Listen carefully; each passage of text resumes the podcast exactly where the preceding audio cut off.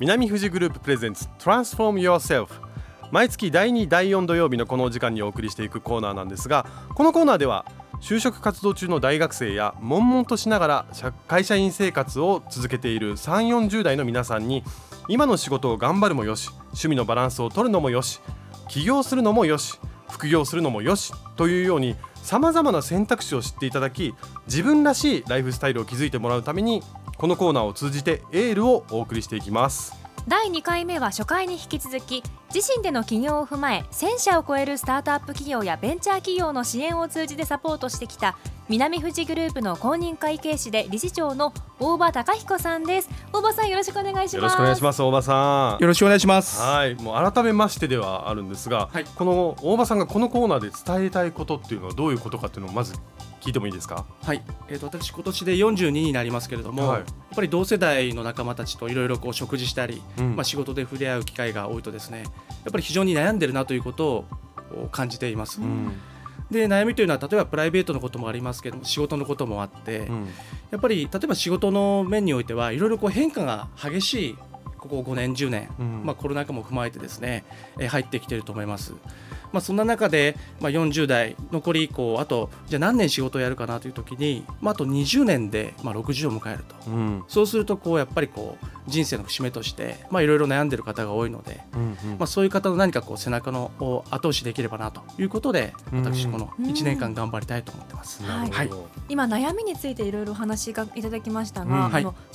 代から40代の方の大半って実際に今どんなことを考えて生きてらっしゃるんですか。はい、今まで20代はですね、家庭もなく、とにかく自分自身の幸せを追求してくると思うんですが、30代40代、ご結婚されて、子供もできたりパートナーもできたりすると、やはりそのまず小さなコミュニティが自分一人ではなくて、周りの家族の幸せをどういうふうに維持しているのかいくのかということを非常にまず一つプライベートで悩みますと。で仕事もやっぱりそうすると、今まで20代の時は、やりたい時に、それこそ徹夜で仕事したりとか、そういったことをされた方もいると思うんですけど、やっぱり時間の制約が出てくると、そうするとその中でバランスを取らなきゃいけないっていうのが、すごい仕事とプライベートのバランスですね。非常にここで悩まれる方っていうのは多いのかなと思ってますね。仕事とプライベートのバランスね、確かに。でしかもそのバランスの取り方っていうのがこの時代でちょっと変わってきたじゃないですか、ここ最近で変わりましたね。特にコロナだともう自宅でずっと仕事をし続けてるような方もいると思うので、家の中で仕事をしながら、家の中で例えば家事を手伝うみたいな、今までにないライフスタイルっていうのが求められている状況ですよね。これからの仕事プライベートの充実に取り組んでいくためには、大場さんは何が必要だと考えてます。一つはですね、私が思うのはやはりなかなかちょっと日本人多いんですが、人と比較しないということかなと思います。もう分かるんですけどね、なんか見ちゃうと、特にSNS とかで最近見てると、すごくいい生活をしてる方とかを見ちゃうと、いいなとか羨ましいなっていう気持ちになっちゃうのってすごく分かるんですよ。私もそうですね。でも比べちゃいけないっていうことも分かってるんです、その狭間で揺れてますそうですねそうなるよね、特に日本人の方だと多いのかな、やっぱそういう比べちゃうっていうのが。そうですね、確かに。一方で海外に出ることが大場さん多いと思うんですけど、日本人とか静岡県人って優れているところってどんなところだと思います？そうですね、特に陽介さんもバカンスで今フランスにフランス帰りということで使ってたと思うんですけど、そういう時によく感じられることもあると思うんですけども、海外の方って基本的に自己肯定感高いですよね。本当にそうです。もうおっしゃる通りです。でやっぱり私も今年、初めてヨーロッパベルリンに行ってきてですね、でベルリンの街並み見ながら、なかなかベルリンってアジアの方もすらもいない地域なんですけども、やはりもう彼ら日々楽しんできてますし、なんだかんだで自己肯定感がすごい高いで、比較するってことしないですよね。そうですね、それすごい感じました。確かに自分っていうものがすごくはっきりしてるというか、自分がやりたいことを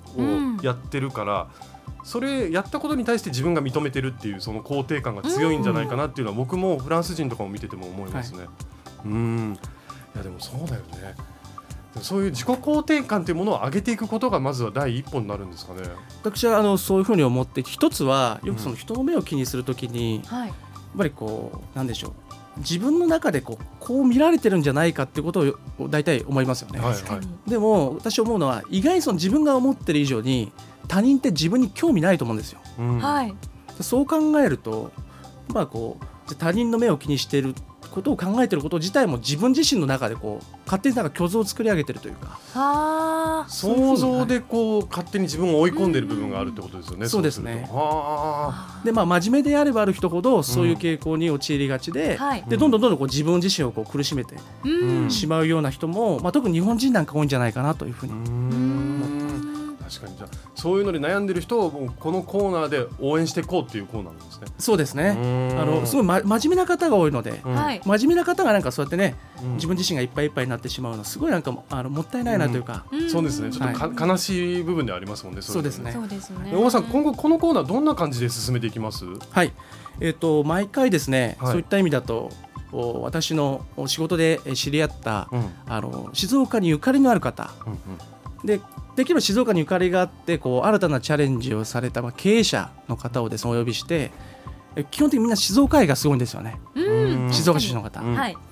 でその中で、まあ、彼がどういうようなこう、まあ、ライフスタイルの変化を捉えて、うんまあ、新しいチャレンジ、まあ、小さなチャレンジでいいと思うんですが、うん、小さなチャレンジを続けていったかであるとか、うんまあこうね、綺麗な事例ばっかだと面白くないので、はいまあまあ、失敗事例みたいなものをこう拾って、あ意外に経営者もこう例えばインスタとかで見ると、はい、キラキラに見えますけど、うん、意外になんかこう、まあ、ダサいおっさんじゃんみたいなそんなバラしちゃっていいんですか？そこまで大丈夫です、大丈夫、そういう人を人選してますのでじゃあそういろんなゲストの方を呼んでこう、はい、みんなでワイワイお話をしていきながら、はい、どうやってこう肯定していってるか、うん、自分をこう盛り上げていってるかっていう話を聞けるってことですね。そうですね。わはい、楽しみですね、はい、ちょっと身近な存在に感じられますね。でそして大場さんがそんなゲスト来ていただく方々に聞いてみたい質問があるっていうので、今回はその質問を僕が大場さんに聞いてみたいなと思います、はい、お願いします、はい、それは自分らしいライフスタイルとは大場さんにとってどんなものですか？はい、私は10年単位で環境を変えるっていうのが私自身のライフスタイルだと思ってます、うんうん、で振り返ると今42ですが、20代、まあ、大学出てから30まではですね、私会社員をやってました、はいはい、でそこから、まあ、何をこう血迷ったか起業して10年間の、はい、サバイバルしてきたんですが、うん、そこで、まあ、一応私も今また第二創業って迎えてるんですが、